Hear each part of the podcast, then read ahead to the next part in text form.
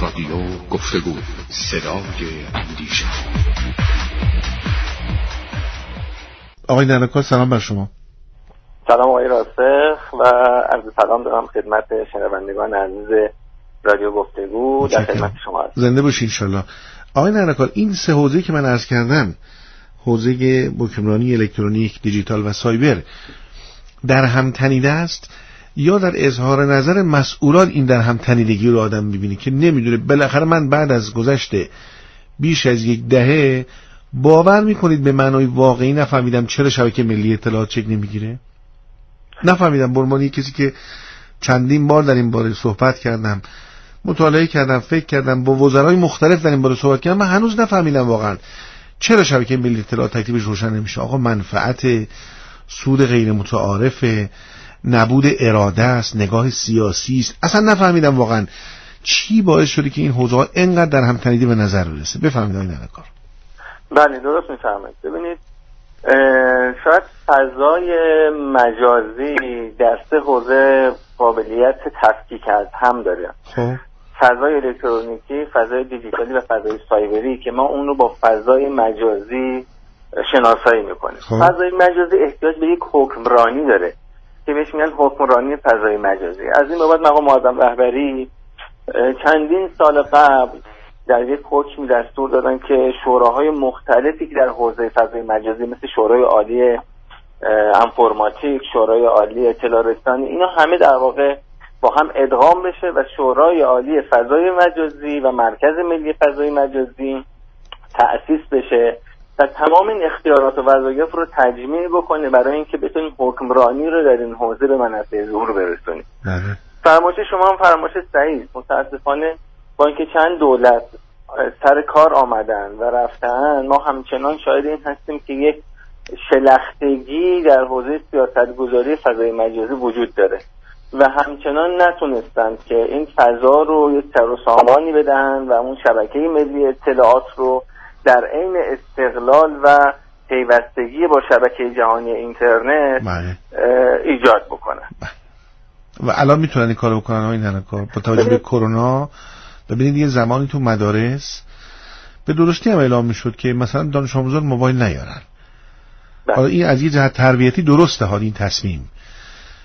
اما الان تو می‌تونی یک بچه رو از موبایل یا از این فضای مجازی جدا کنیم یا من درسم مگه می‌تونم جداشم ازش؟ درست میفهم در حالی که سن تربیتش شکل نگرفته کامل نشده. اصلا خطر سم براش. تو خیلی از کشورها می‌کنه دارن می‌کنن و نه که فقط ما باشیم. الان می‌تونیم جدا کنیم. جدا نمی‌تونیم بکنیم تصمیم هم نمی‌تونیم براش بگیریم. چیکار باید بکنیم؟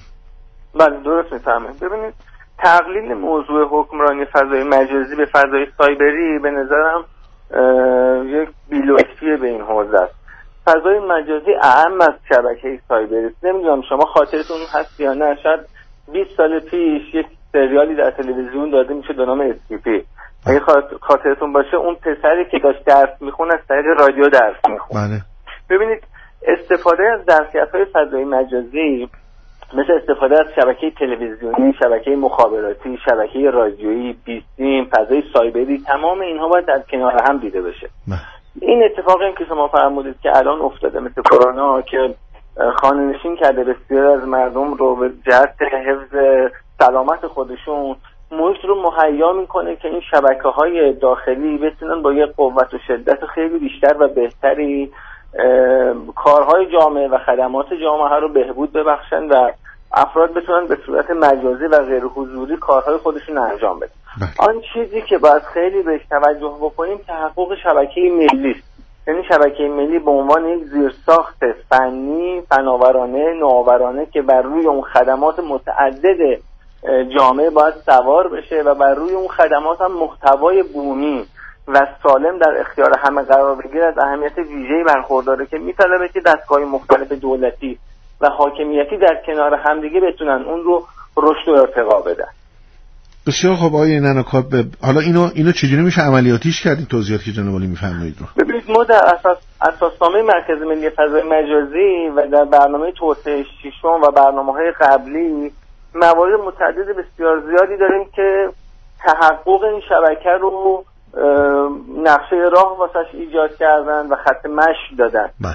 به نظر می‌رسه که ما در حوزه نظارت در این حوزه در حوزه فضای مجازی با یک فقدان عملی مواجه هستیم. با یک عدم در واقع نظارت مستمری از سوی شوراهای عالی مواجه هستیم. درسته. من فکر می‌کنم از لحاظ قانونی همه چی هست. مثلا شورای. عالی منظورتون شورای عالی فضای مجازیه؟ بله بله شورای عالی فضای مجازی. چرا این بیعملی یا فقدان عمل در اونجا وجود داره؟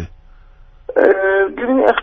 به نظر می‌رسه اختلافات سیاسی واقعا وجود داره تا اختلافات حقوقی و قانونی. هر ما لحاظ قانونی یک خلاهایی داره. به طور مثال ما یعنی ببخشید اعضای این شورا هم اختلاف سیاسی دارن؟ ببینید بالاخره شورای عالی سران سرانن دیگه. یعنی از دولت توشون هست قواعد سیاسی خیلی اونجا شاید پررنگتر از قواعد خب. اختلاف دارن که دارن اصلا باید هم باشه اختلاف. اما تاوانش چرا مردم باید پس بدن؟ بله این نکته بسیار مهمی است که انتظار میره شورا هم در مقام پاسخگویی جواب بده. یعنی ما هم نقدمون همینه. نه یعنی شما پاسخی شما پاسخی از سوی دوستان شورا که این اختلاف رو میفرمایید دیدید که مثلا این اختلاف از کجا برخیزه؟ یا واقعا. واقعا برای این پرسش چه پاسخی دارن؟ اصلا نمیگیم کاری بکنن. اصلا هیچ کاری نمی‌خوام بذار همینجوری جلو بره. ما اینترنت رو گرون می‌خریم سی برابر. سی برابر دنیا. اب نداره می‌خریم.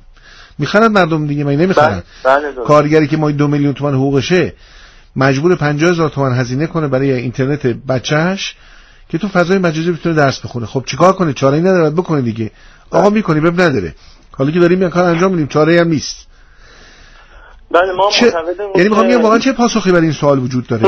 خیلی بحث روشن و شفافی میفرمایید شما. ما هم انتظارمون اینه که شورای عالی فضای مجازی یا حداقل دبیرخانه آن که مرکز ملی فضای مجازی در مقام پاسخگویی جواب به این سوالات بده. این سوالات ما هم هست. بله.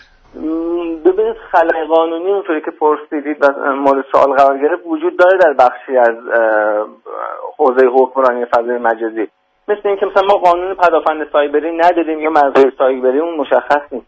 ولی فرمایش شما بسیار صحیحه. اینها نباید مسئله بشه یا عاملی باشه برای عدم پاسخگویی بله. و اینکه چرا واقعا این حوزه مثلا از لحاظ فنی و فرهنگی فاقد یک متولی واحدی برای پاسخگویی و این همه تشتت آرا در محافل و محاکم و شوراهای مختلف دولتی وجود داره و ما نمی‌تونیم تحقق شبکه ملی اطلاعات رو اونطوری که شایسته ملت هست شاهد باشیم خیلی از شما متشکرم و براتون آرزوی موفقیت بکنم جناب آقای محمد جعفر نمکار معاونت محترم سیانت از هویت فرهنگی بنیاد سپهر انقلاب اسلامی.